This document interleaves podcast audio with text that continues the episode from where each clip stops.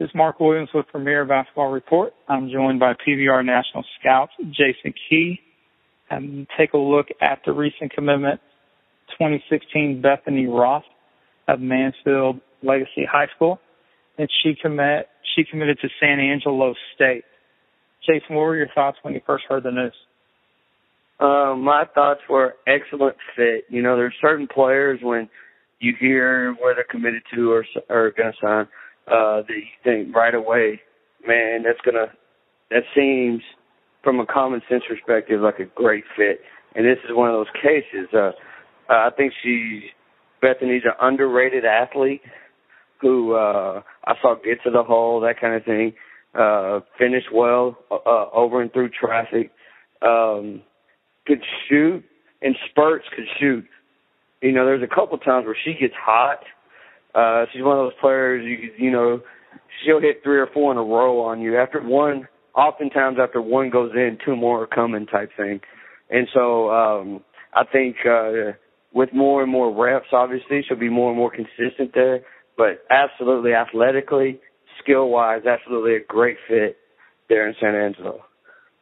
And I agree with you. Just a fundamental player. And, and, and interesting, she had some D one offers, um, but she chose to go where was the best fit for her. And I think that's wise for it. A lot of players choose to go to D one O because it's a D one, and, and they, they don't quite understand that. You know, your low D one and your D two are both very, very competitive. And so they're very similar. Uh, a lot of good D twos um, can't compete with D one. The only reason a school to D one is because of their overall attendance. And so she's going to fit very well in the D two game. They like to be about five nine to six six one, where they can switch everything. Everybody can play multiple positions.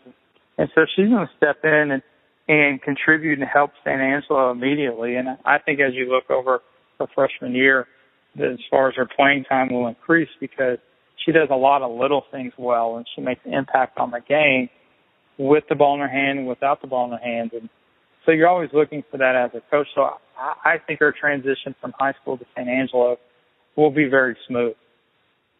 Yeah, absolutely. And I think uh, not only I expect, uh, you know, immediate impact, whether, you know, uh, be off the bench or possibly not knowing their roster all the way, contributing as a starter her freshman year.